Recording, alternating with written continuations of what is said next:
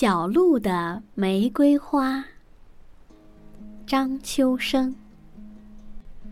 春天到了，小鹿在门前的花坛里栽了一丛玫瑰。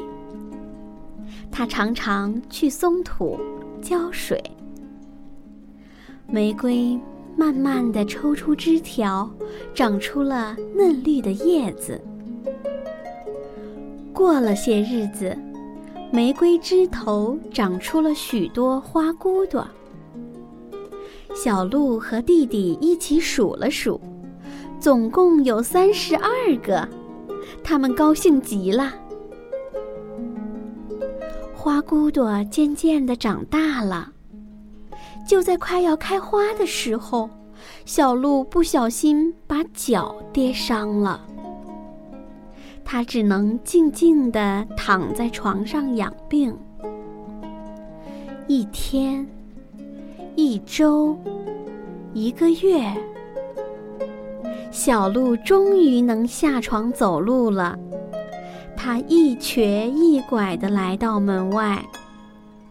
呀，门前的玫瑰已经长得很高了，可是浓密的绿叶中。一朵花儿也看不到了。鹿弟弟惋惜地对哥哥说：“这玫瑰你白栽了，一朵花都没看着。”这时，一只黄莺飞来了。他说：“小鹿，我见过你家那些红玫瑰，可好看了。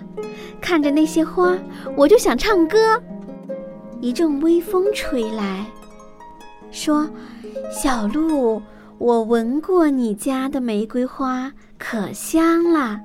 我带着它的香味吹过森林，大伙儿都夸我是玫瑰香风呢。”小鹿高兴地笑了，说：“原来我栽的玫瑰是红色的。”它们很美丽，还散发着香味。谢谢你们告诉了我。鹿弟弟也高兴地笑了，说：“看来你的玫瑰没有白栽。”